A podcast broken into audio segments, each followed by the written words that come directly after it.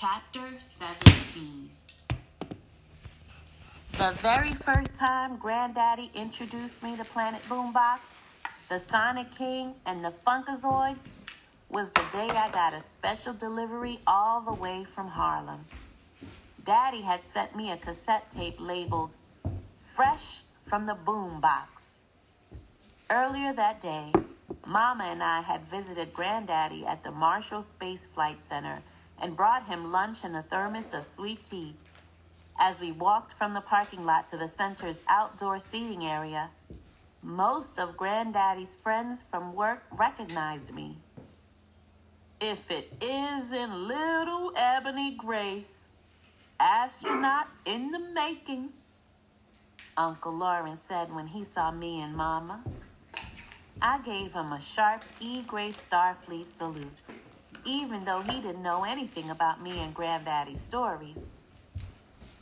You're quite the celebrity around here, Starfleet, Granddaddy said when he came out to meet us for lunch. He bent down to give me a kiss on my forehead.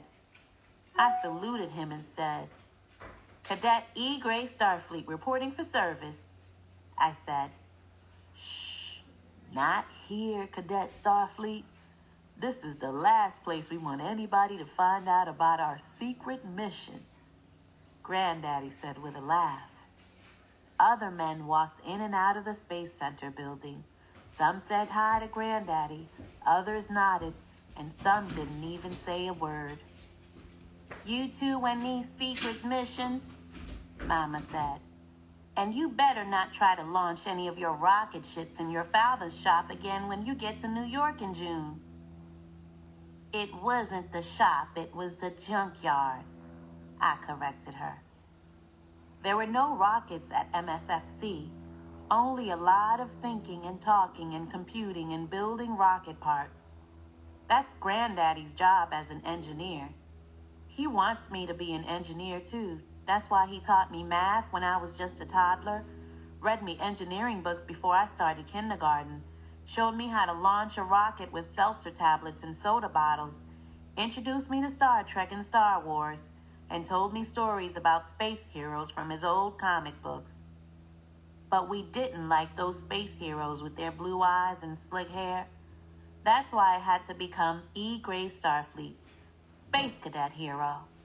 Besides, he had a huge crush on Lieutenant Uhura, so that's why our top secret spaceship is named after her, or she after it, since she's from the future. Mama, Granddaddy, and I walked over to a set of picnic tables at a nearby lawn next to the Space Center. You're going up there on that planet boombox? Granddaddy joked. All that boom and bip and crack going on up there. Seen it on TV, Starfleet. Boys are spinning on their heads like they're losing their minds. And some of them are. If Harlem was a boombox, then that Alabama quiet was like a pair of headphones blocking out the music booming all the way from Daddy's house on 126th Street. In Huntsville, everything was muffled. All those voices making up stories about Granddaddy. The chirping church ladies' whispers and mumbles and hush hush gossip making a low hanging concrete cloud over Granddaddy's head. To block out those murmuring whispers, I'd spent the day before in the attic reading Granddaddy's old comic books and magazines. Inside those pages was a world of high flying rocket ships, giant aliens, and heroes saving the world from disaster. Just like Cadet E. Grace and Captain Fleet on the Uhura. And when I wanted to board the Uhura, to boldly go where no girl has gone before, I'd be beamed up by Captain Fleet. In no time, I was at the control boards helping ease the giant spaceship toward the edge of the Milky Way, toward a whole other galaxy in search of intelligence to protect our planet from ultimate destruction. That was super top secret, of course. Ground control to Cadet E. Grace. Ground control to Cadet E. Grace. Granddaddy's voice had snapped me right out of the stars and pulled me back down through Alabama's wide blue skies. The air was hot and thick, like having my head inside a space helmet. Well, did your rocket make it into orbit? Granddaddy asked as he pulled out the egg sandwich I'd made for him. He asked this every time he'd see me go off into my imagination location.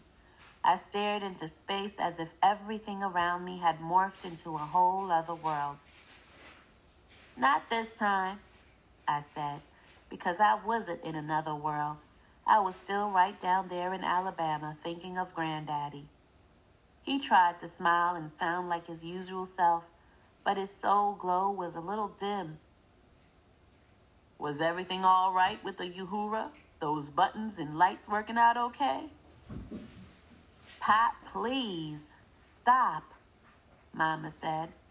No more comic book stories. Ebony will need to start focusing on her schoolwork.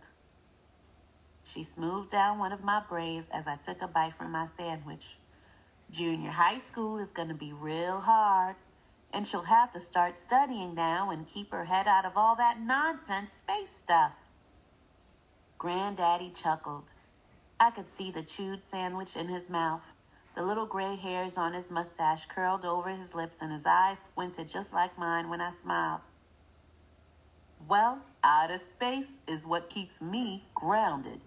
Ain't that right, Starfleet? Granddaddy said. Outer space is not stopping those newspapers from saying not so nice things, Pop, Mama said.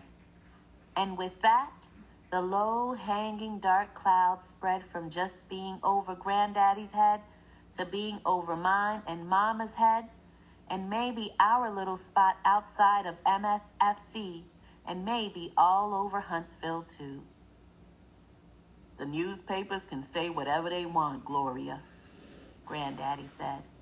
Fact is, me and Huntsville newspapers got a long, long history. Ain't that right, Starfleet? I only nod and take tiny bites from my sandwich. Mama and the other grown-ups keep secrets or speak in code, but Granddaddy is as plain as day. Our stories about the Uhura are more real than any of the hush-hush gossip. Listen to me now, Ebony Grace. Granddaddy sets down his sandwich, takes a sip of his sweet tea, and faces me. Granddaddy talks to me. He tells me the truth even when Mama and the others around me hide their secrets behind their whispers. Those same newspapers didn't bother me none when I first moved down here from Harlem when your mama was a little baby. Moving back to the South from New York was unheard of. They called us uppity Negroes down here just 'cause we knew a little bit about that fast life up in Harlem. And we were engineers working for NASA. I just nodded. I never liked when Granddaddy talked about when he first moved down to Huntsville and how he was treated. Instead, I asked, You think they'll ever let a kid go into space, Granddaddy? I don't see why not. And I'll make sure you're the first one in line. Mama was glaring at me. Her red lips were pursed tight. That's it, young lady, she whisper shouted. And Pop, you got bigger things to worry about now, don't you? Granddaddy looked down as if the weight of the concrete clouds were pushing down on his head. At the end of our lunch, I gave him a super big hug. I'll see you later at the control boards, Cadet Starfleet, he whispered into my ear. Then he stood upright, pulled up his pants, puffed out his chest like he usually did when he's about to announce something he's really proud of, and said, we're working on plans for the next Space Lab mission. I gasped. This was my chance. Maybe I'll get to go on that mission, I said. No, ma'am. I've got galaxies for you to conquer on the Uhura, young lady. Space Lab missions are small potatoes. I stepped back away from Granddaddy and gave him another cadet salute without even looking Mama's way. I could still feel her piercing eyes.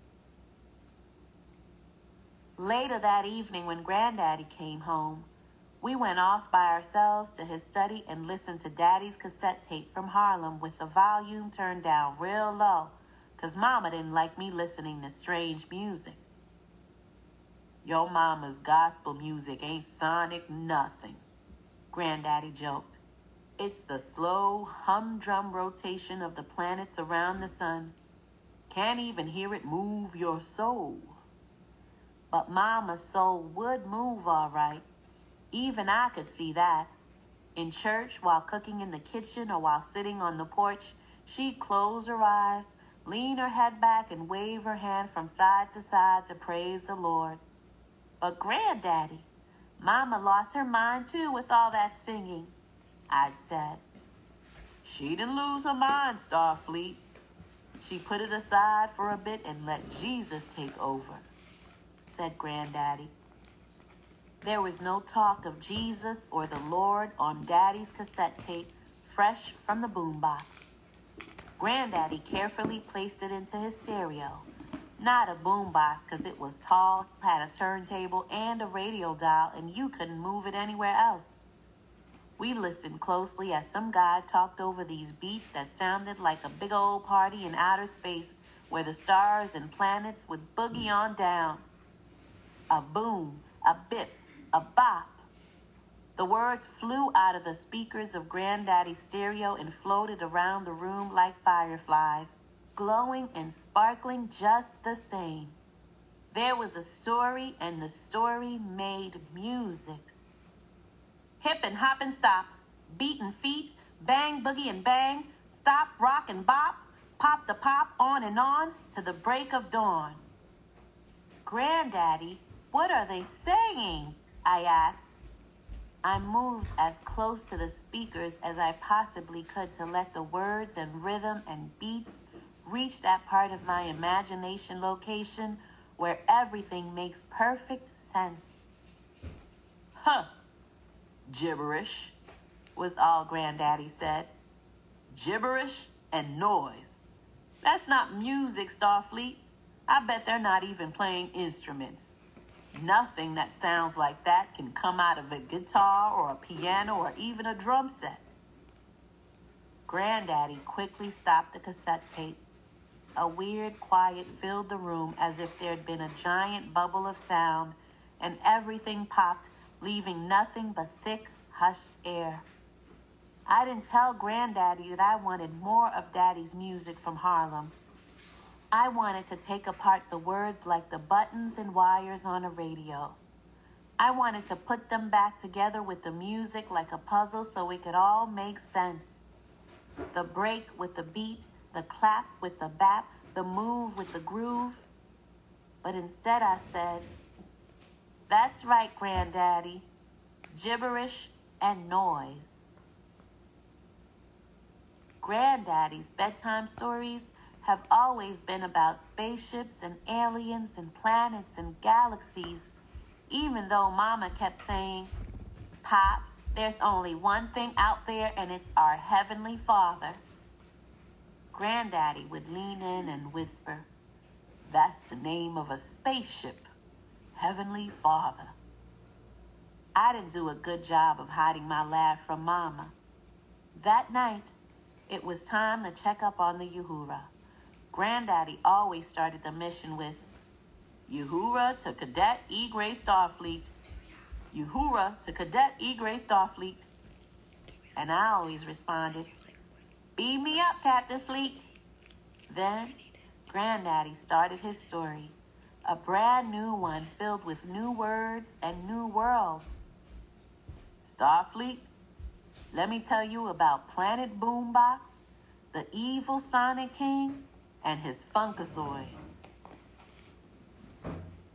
Just yesterday, in a galaxy far, far away, a cadet and her captain zoomed through the long, wide black sky in the funkiest mothership on this side of creation. Mother Uhura. The mothership parted the black sky like Moses' Red Sea. You ever seen a thing so black in your life? Make you feel like you belong to it? That you come straight from it like it's your own mama's belly.